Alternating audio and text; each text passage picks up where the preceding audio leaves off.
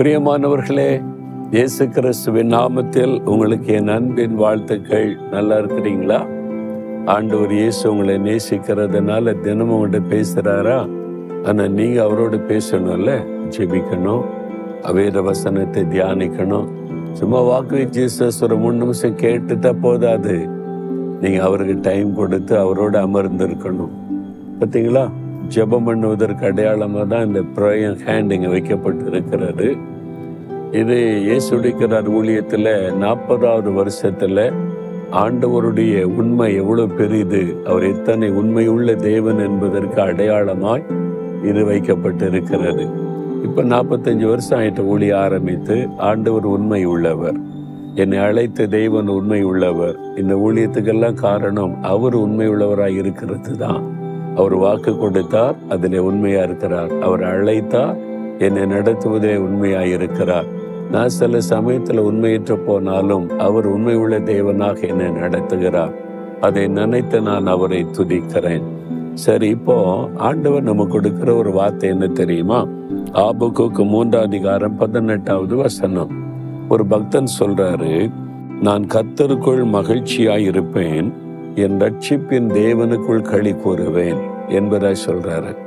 அதாவது நம்ம எப்பவுமே மகிழ்ச்சியா இருக்கணும் ஆண்டோருக்குள்ளே களி கூறணும் இது ஆண்டோடைய விருப்பம் நீங்கள் சந்தோஷமா இருக்கீங்களா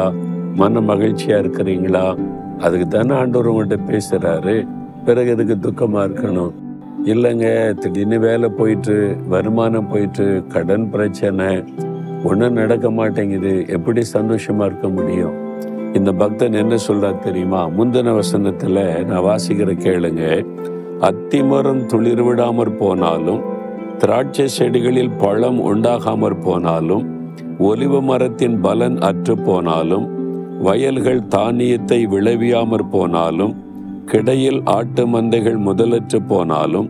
தொழுவத்திலே மாடுகள் இல்லாமற் போனாலும் நான் கத்தருக்குள் சந்தோஷமாயிருப்பேன் என் ரட்சிப்பின் தேவனுக்குள் களி கூறுவேன் அப்போ பார்த்தீங்களா என்ன அர்த்தம்